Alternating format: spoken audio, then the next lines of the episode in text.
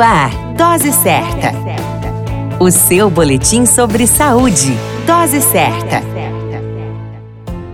Olá, eu sou Júlio Cazé, médico de família e comunidade. Esse é o Dose Certa, seu boletim diário de notícias. E o tema de hoje é doenças que nenhum homem desejaria ter. O mundo mudou e com eles os seres que habitam o planeta.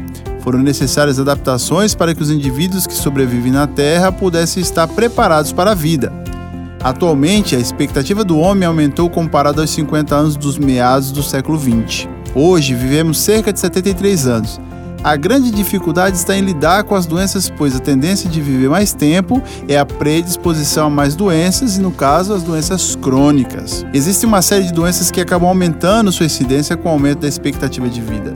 Se no século 21 as causas de falecimentos foram as doenças agudas, como o caso das respiratórias, onde incluíam a pneumonia, as digestivas, como o parasitismo intestinal, a diarreia e a desidratação associados à desnutrição, e as também do sistema nervoso, como meningite, por outro lado. Problemas hoje, como hipertensão arterial, diabetes mellitus, alteração nos níveis de colesterol, do caso a gente inclui a dislipidemia, associado à obesidade, elevam o risco de adoecimento e podem ocasionar complicações como o infarto agudo do miocárdio, acidentes vascular cerebral e também problemas com rim, fígado e outros. A única forma que podemos parar essa avalanche de adoecimentos é adotando diferentes estilos de vida.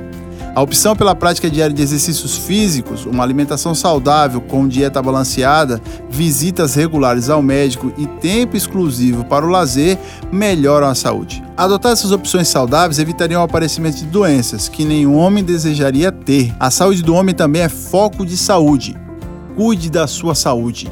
A qualquer momento retornamos com mais informações. Esse é o Dose Certa, seu boletim diário de notícias. Eu sou Júlio Cazé, médico de família e comunidade.